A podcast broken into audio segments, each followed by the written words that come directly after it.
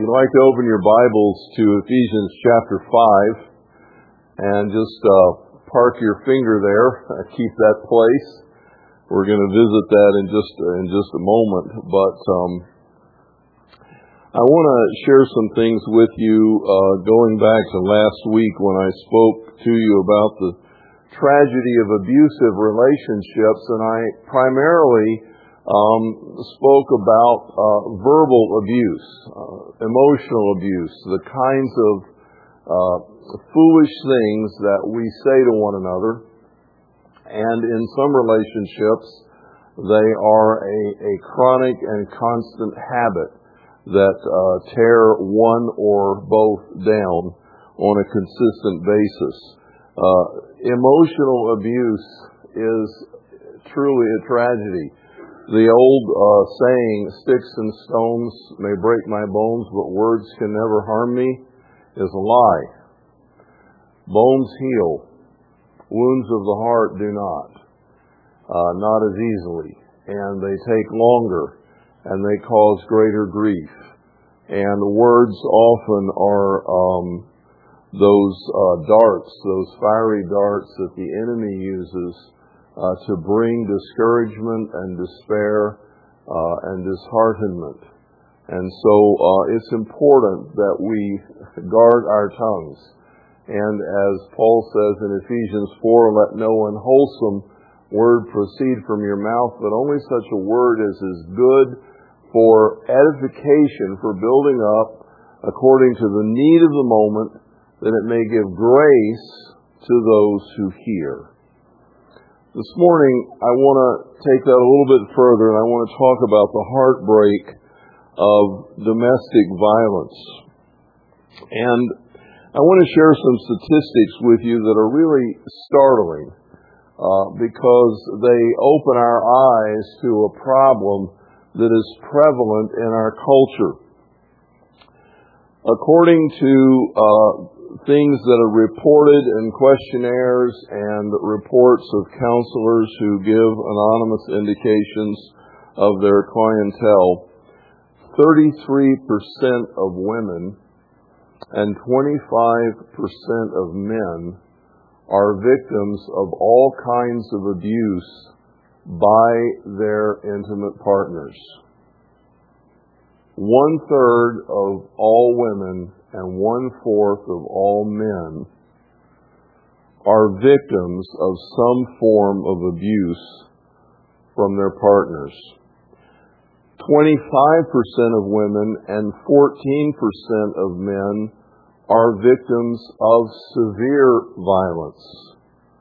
And only about a fourth of those episodes are reported to police. Uh, when I was uh, serving the community as a paramedic on the rescue squad, um, going into situations where someone had been sufficiently injured by domestic violence that they required an ambulance response, I was amazed that no matter how badly hurt, most people and most women in particular would not press charges or file any police complaint against the one who had caused their injuries.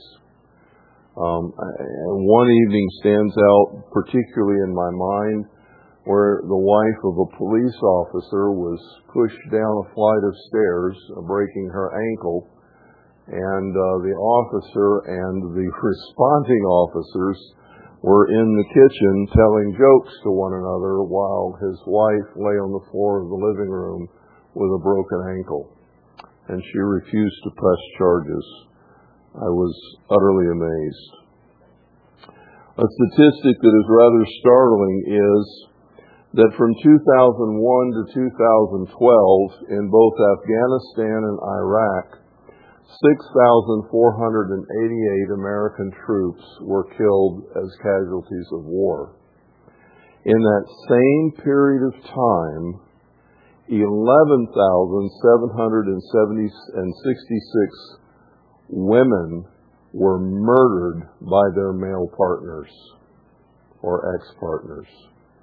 twice as many women were murdered by their partner or ex-partner in the same period of time as the casualties of war. Among children, 6.6 million children are annually physically abused. And of those, and, and out of that statistic, it makes the United States the worst record among industrialized nations. We are the worst in the world among modern industrialized nations for child abuse. Four to seven children a day are murdered in domestic violence episodes. And that, of course, does not include abortion, which we don't legally call murder in this country. Why would I be concerned about this? and why would I take your time on a Sunday morning to bring a message about domestic violence? And the reason is because statistics also tell us that these facts hold true across all socioeconomic and religious lines. That Christian families are as at risk as people outside of the church or any other religion. That the same amount of abuse occurs in what we would like to think of as Christian homes as does in the world at large. In fact, the last statistic I saw, not related to abuse, but on the subject of divorce, we had a 1% lead over unchurched people in divorce, in the rate of divorce, 51%. It's amazing how many problems exist within the church of a significant nature. So, to be honest with you, and not to point any fingers, I don't know to whom I'm speaking this morning. These secrets are well kept. But I believe that in a group this size, there have to be some uh, who are experiencing, either as the victim or the victimizer, these kinds of things within their home. And so it's important every once in a while that we choose the tough topics and we take a hard look at what's going on. James tells us that the Word of God is a mirror. We look into it, and it is intended to show us ourselves in comparison to God's plan revealed within the Scriptures. As we read the Bible, it is designed by God to expose our true nature. James tells us that some people look in that mirror and go away and say, My, how handsome I am. My, how lovely I look. They failed to see what the mirror was actually showing. But the scriptures are designed to reflect for us God's standards, God's ideal against our behavior so that as it exposes the, the pimples and the warts and the blackheads and the problems that we have in our faces, that God can begin to work on the correction that will bring about our holiness. The Word is intended to be a, a, a Word that will wash us and cleanse us and sanctify us, empowered by the Holy Spirit. And friends, I, I want to remind you again, because this is so terribly important. I'm holding forth in front of you this morning, in a moment, ideals that neither you nor I can actually accomplish by ourselves. These things are beyond us because of our natural sin inclination and our propensity towards selfishness. And so when we look in the mirror of the Word and we see the blemishes, it is not intended to say, okay, Paul, this is what I expect, try harder. It is intended to point out where I am failing so that I will lean more completely upon the power of the Holy Spirit. My reaction to the blemishes that I see is not, I need to work harder at this, but oh God, I need to depend more on you.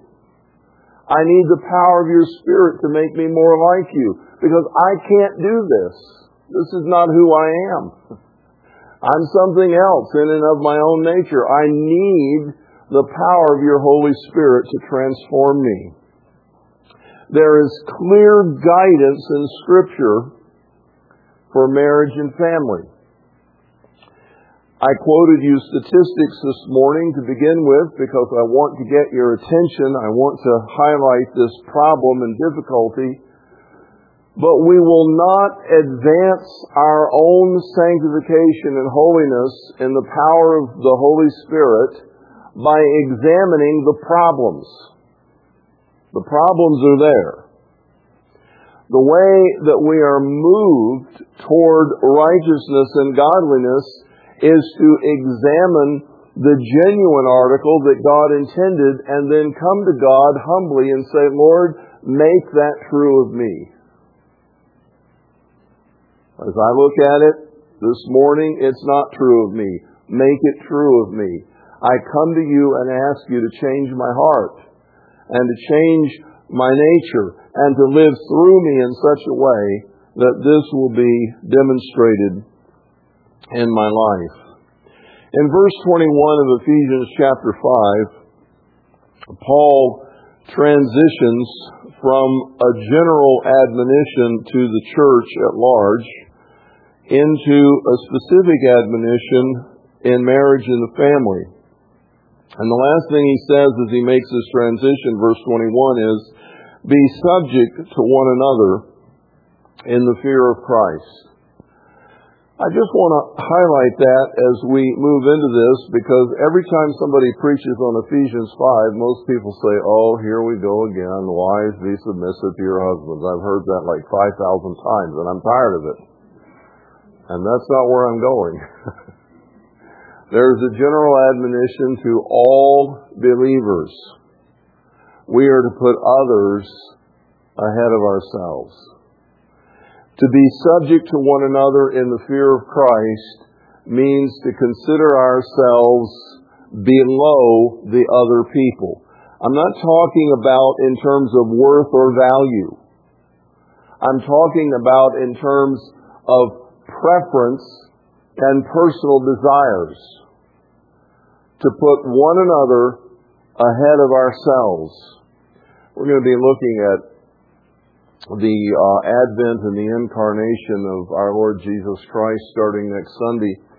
And one of the things that we will discover in some depth along the way as we study it is that although Christ existed as God, face to face with the Father, and had every right to be honored and worshiped and respected as God, he counted that of no significance in the interest of becoming in the form of a man and taking on a human likeness in order to redeem us.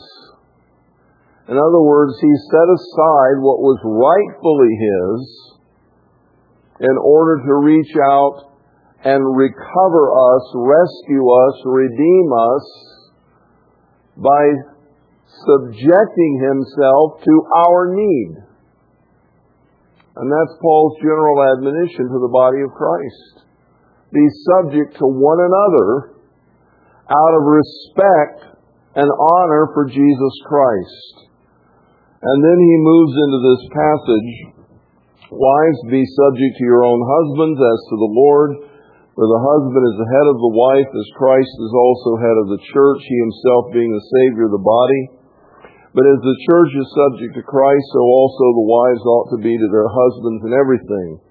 Husbands, love your wives, just as Christ also loved the church and gave himself up for her, so that he might sanctify her, having cleansed her by the washing of the water with the word, that he might present to himself the church in all her glory, having no spot or wrinkle or any such thing, but that she would be holy and blameless.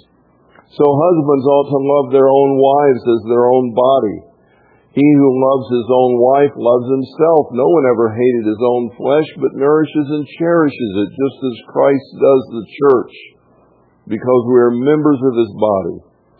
For this reason a man shall leave his father and mother and shall be joined to the wife, and the two shall become one flesh. This mystery is great, but I am speaking with reference to Christ and the church. Nevertheless, each individual among you is also to love his own wife even as himself, and the wife must see to it that she respects her husband. Children, obey your parents in the Lord, for this is right. Honor your father and your mother, which is the first commandment with a promise that it may be well with you and that you may live long on the earth. And fathers, do not provoke your children to anger, but bring them up in the discipline and in the instruction of the Lord. I want to share with you, I have written down four foundational truths, but I'm, I'm going to add a fifth one as it occurs to me. First of all, marriage is intended to be the clearest example of love between Christ and the church. A godly marriage is intended to demonstrate to the world, to people observing you, what it is like in the relationship between Jesus Christ and the church. That is what marriage was designed to reflect. God created the idea, He came up with it, it's His plan, and His intent was that the ideal marriage relationship would reflect the love between Christ and the church.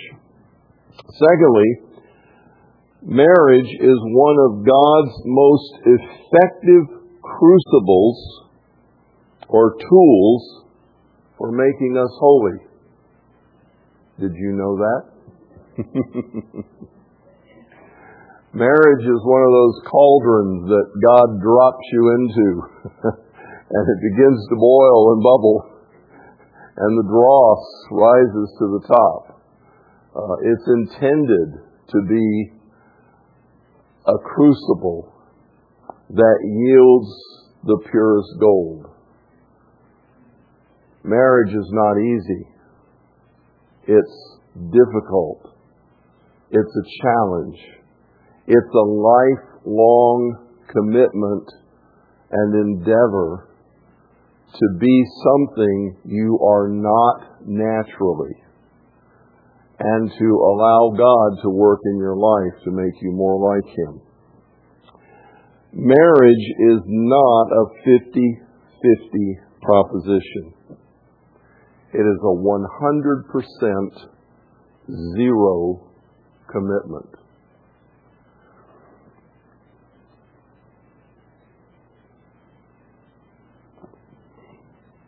I don't do a lot of marriage counseling anymore. The last time I told someone this, they left the church.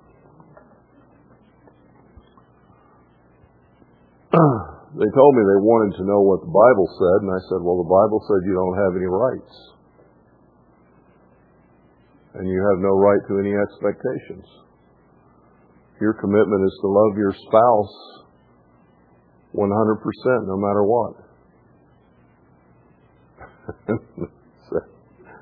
You're crazy.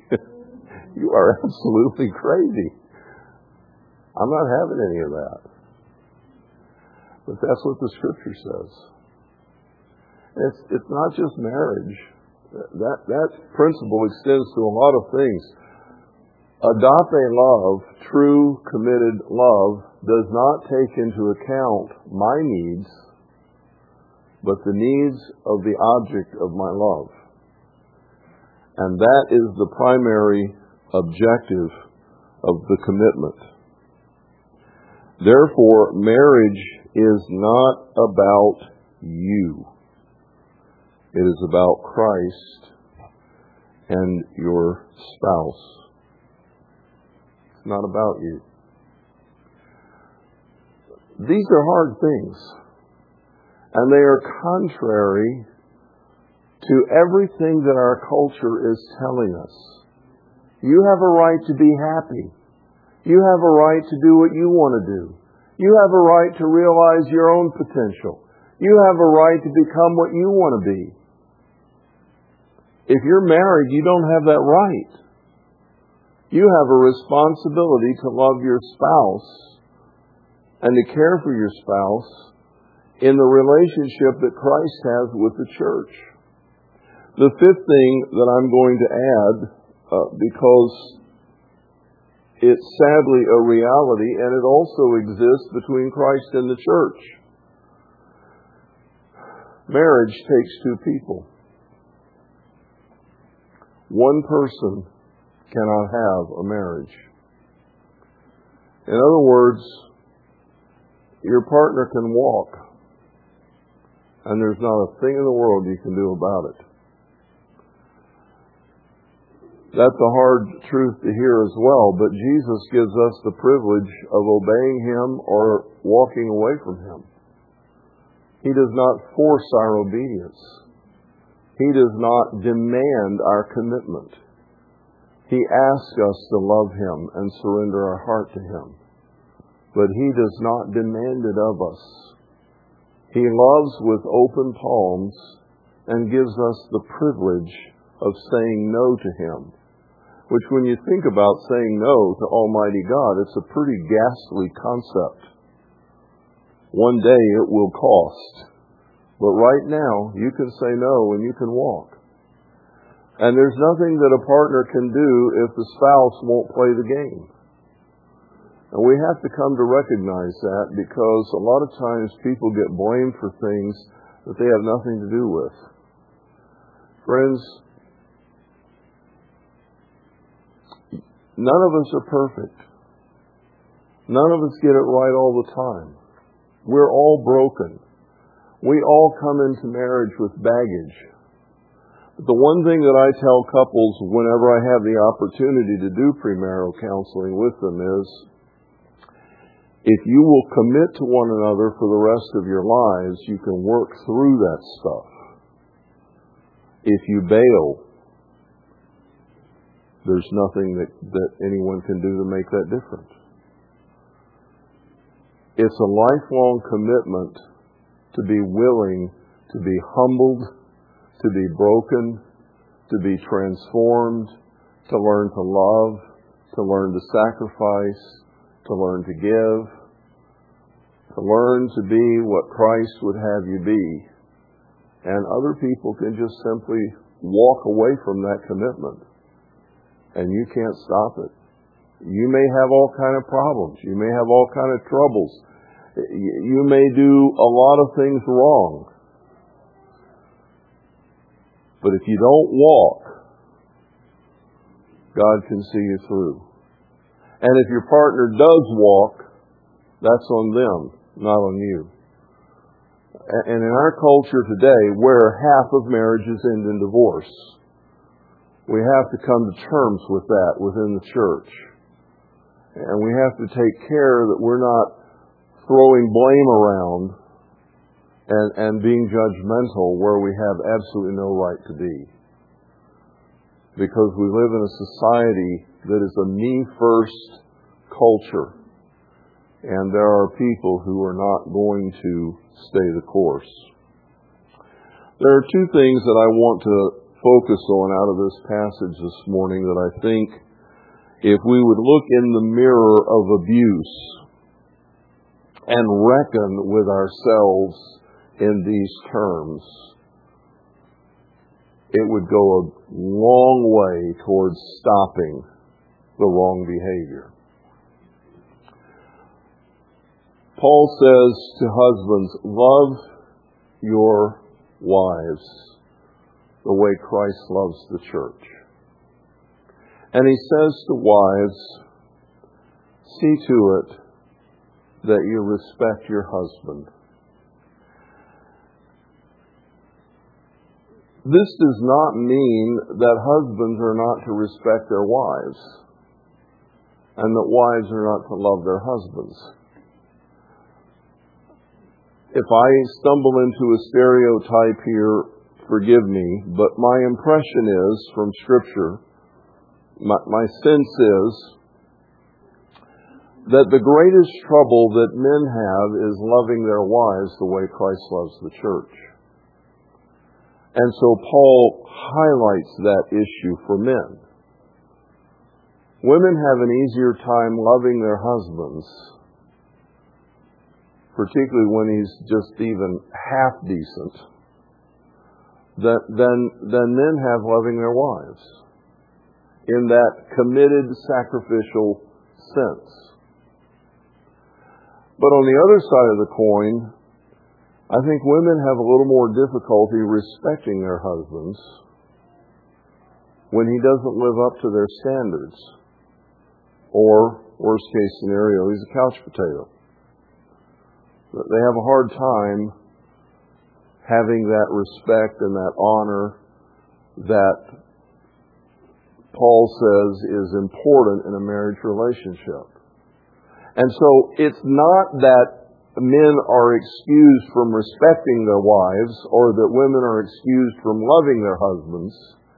It's just that Paul takes the, the, the key issues in our lives and, and he says, Husbands, love your wife the way Christ loves the church. And wives, see to it that you respect your husband. What does this mean? Well, fortunately, Paul doesn't leave us to wonder. He says, Husbands, love your wives the way Christ loved the church and gave himself up for her that he might sanctify her, having cleansed her by the washing of the water with the word, that he might present to himself the church in all of her glory, having no spot or wrinkle or any such thing, but that she would be holy and blameless. That's what Christ did for the church. And you can't do that for your wife.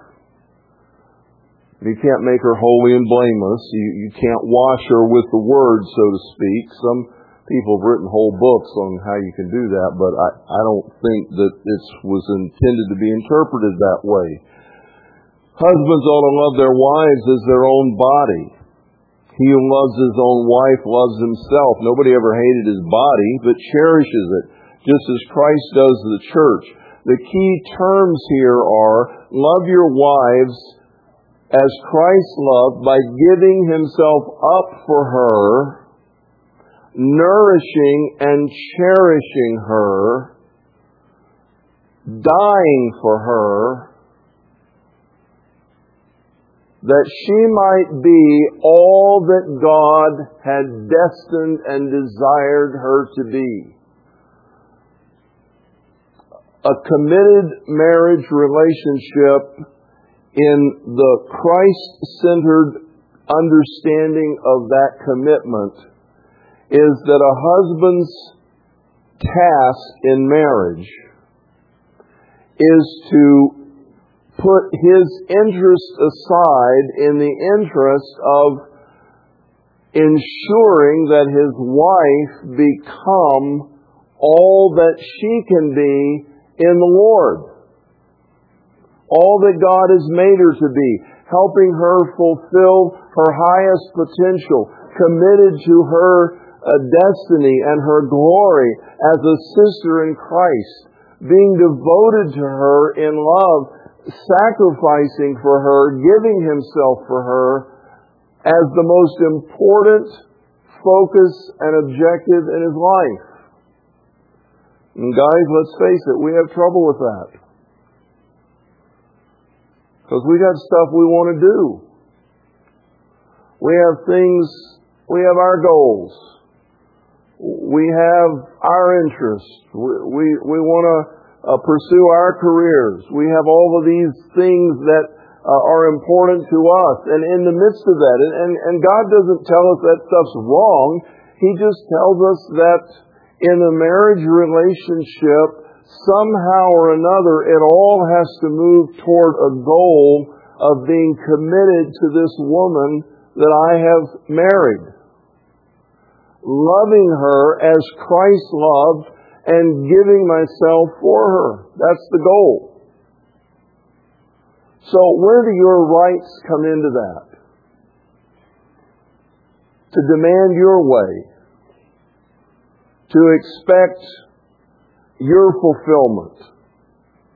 To want to have the things the way you want them. I don't see it in the passage. Every time, I, I'm always concerned every time I get near this passage. First of all, it always makes people mad. Secondly, it, it, it inevitably hurts some people. I, I don't like to do that. Told you last week I like to make everybody happy.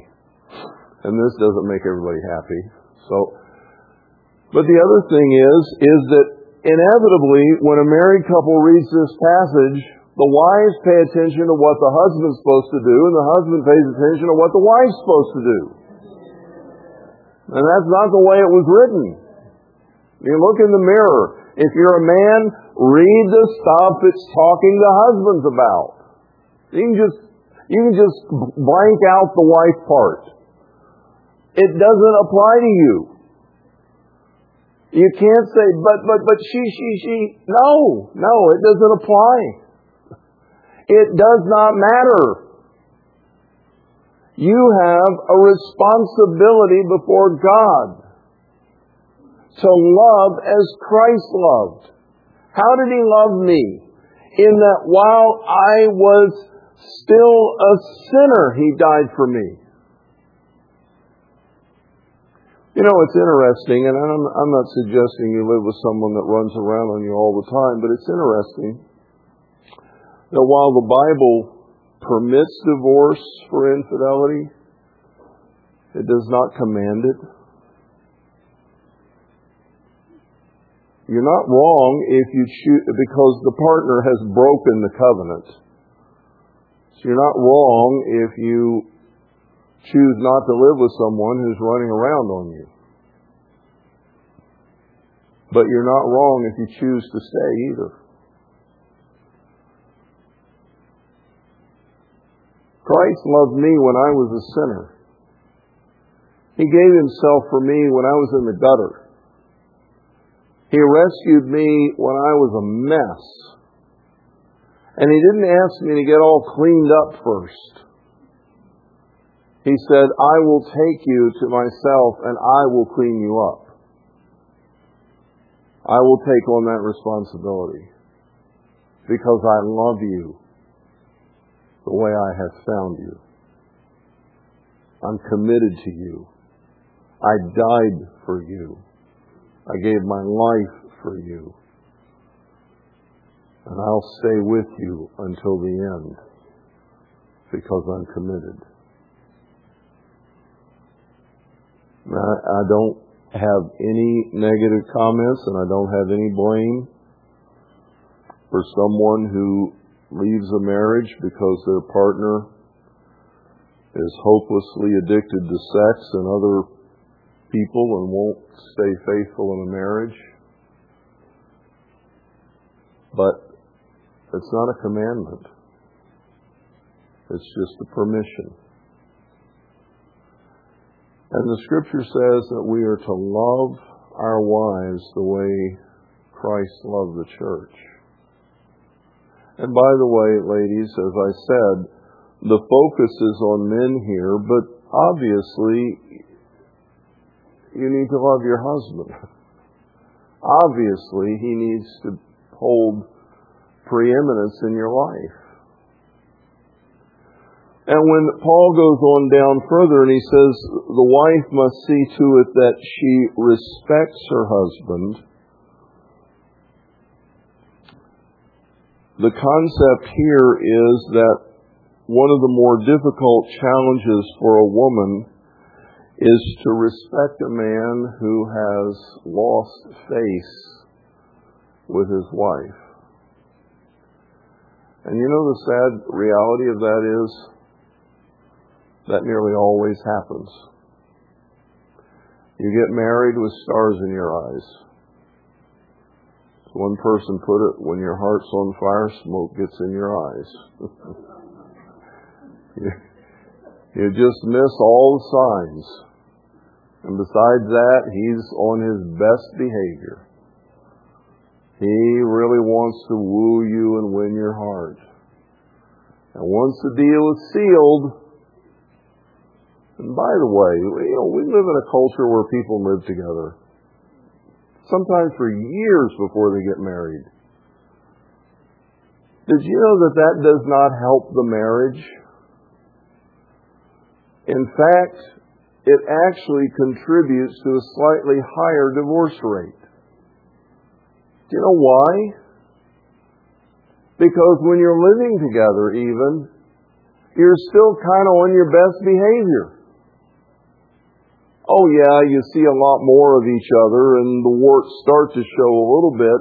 But once the commitment is made, whew, man, I don't have to keep that game up anymore. And all of a sudden the true colors show. And people that have lived together for months or for years before they're married are suddenly shocked that they don't know this person they're with now. And they're shocked because they don't have to act so good anymore. They sealed the contract. It's all settled. Now I can relax. And once men begin to fall off their white horse, women begin to lose respect. And as a consequence of that, the marriage begins to suffer tension. Ladies, I don't know if you realize this, but if you're married, you have tremendous power over your husband. You have tremendous power. And I'm not talking about the bedroom. That's everybody talks that way. I'm not talking about that.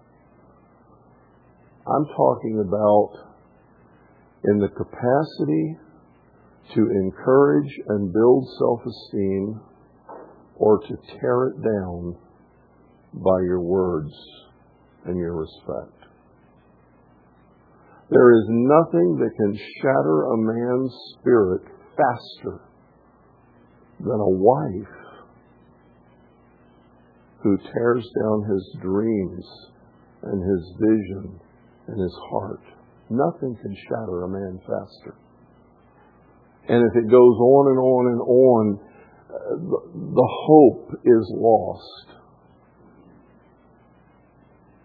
Other people can say anything. Other people in business can say anything. Neighbors can say anything. The guys can say anything. Other women can say anything does not have the effect that a wife has when she is critical and demeaning of her husband. And therefore, Paul says it's really, really important that you respect your husband. And if you don't know how to do that, go to God and ask Him to show you what you can build up I'm not suggesting here for a heartbeat that you give insincere praise. no, anybody can see through that. And it's patronizing. It, doesn't help. People can see through that. It has to be genuine. It has to be real. And you may have to talk to God about the things that um, are really outstanding and valuable in this person you married. After all, you married him. Why'd you do that? What made you be so stupid? You didn't think that when you got married. What was it that put him on the white horse in your eyes? What made him that wonderful guy that you wanted to spend your life with? He's still in there. It's just the other stuff's kind of come out. You know, the dross is now covering the surface. And you got to go back to God and say, God, I, I must have had a reason. Help me make a list. Show me what I can respect. Sometimes it doesn't take anything to cause abuse to arise. And, and I'm not even, I'm not even suggesting that physical abuse arises because we uh, gnaw and gnash at each other. That comes out of the heart of a person. But I'm holding before you an example that God has given us of the beautiful relationship that can exist if you will die to yourself and look in the mirror to see the warts in your own life and invite the Holy Spirit to change them and to make you like Christ. That's the example for godly marriage. I was interested to read, I was reading up on narcissistic personality disorder because most frequently abusers are narcissists. And they, and they have the psychiatric condition called narcissistic personality disorder. But the interesting thing about it is, while other personality disorders can typically be attributed to events and circumstances that happened in a person's life that have contributed to their to their current set behavior.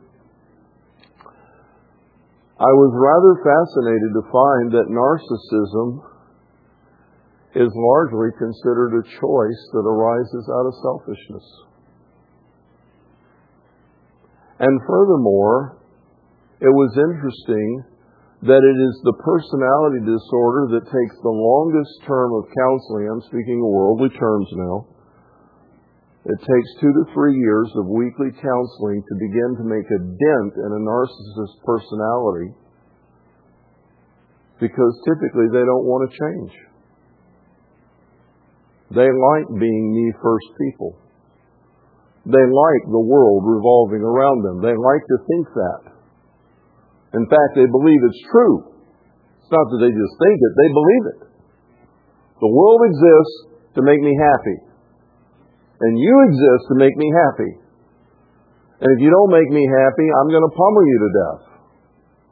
Because I have a right to be happy and to get what I want all the time. I deserve that.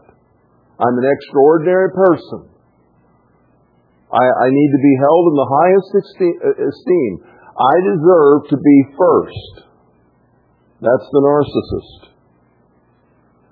And it's a choice that is hard to fix because they believe it and they don't want to change. That's rather astounding. But the thing that is encouraging to me about it is if they would come to grips with the biblical truth and submit themselves to the power of the Holy Spirit, they can change. They don't change because they don't want to. But if they were ever broken before the cross, they could change. Because the power of God is available to them for transformation. Marriage is a commitment that is intended to make us holy. It's a commitment that is intended to be for a lifetime, that in Jesus Christ together will navigate the path, will negotiate the trials, will figure out the problems, but most especially will respect one another, will love one another, will cherish one another, will nourish one another, We'll stay with one another until the end because we're committed. And when I'm wrong, may God give me the grace to own it and to ask forgiveness and vice versa. I have so much more I want to say, and I'm out of time, and I haven't even gotten to kids, but we'll take them on another time. Let me let me conclude by this. Marriage is a is a delicate relationship. It's fragile. It really is.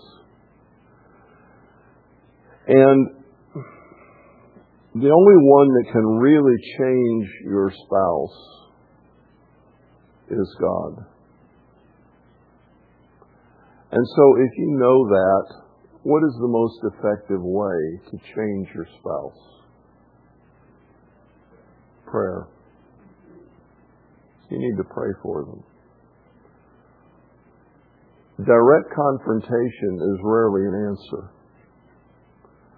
I'm not saying to you at all that there should not be times of frank conversation and that there should not be times when you, you know, sit down and have a good fight.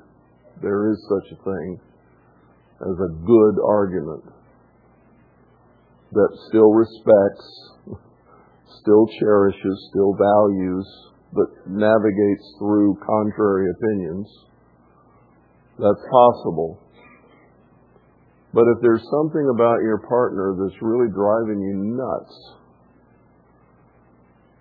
the key to transformation is to go before God and ask Him to work on them rather than you trying to. Because I guarantee you, you'll mess it up just about 10 out of 10 times. And, and ladies, let me tell you something about men. I, I don't. You may be this way too. I don't know.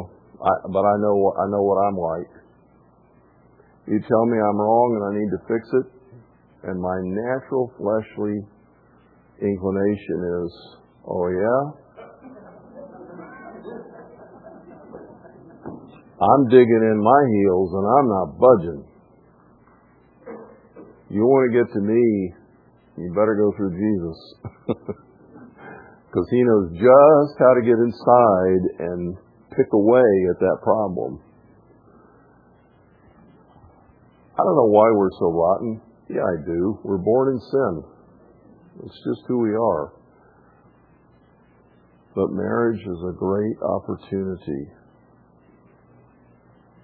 to spend a lifetime learning together to be like Jesus. Or it's a formula for disaster and tragedy. And a lot of that depends on where you go with it.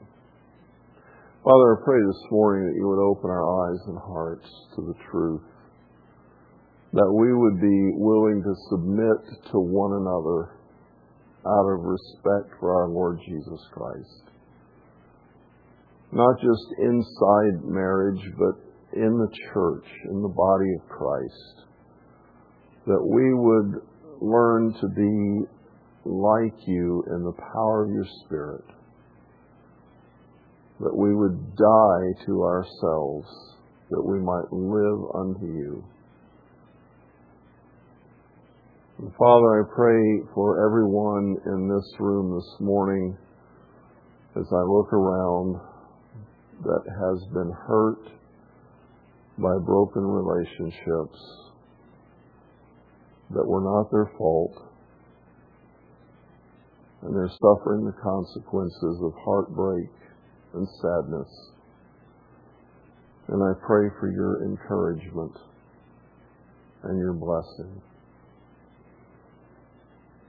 I pray, Father, for those who have secrets here this morning of abuse that's going on in their homes because of self-centered partners. And I pray, Lord, that you would bring them under conviction, those abusive ones and give them a good look in the mirror this morning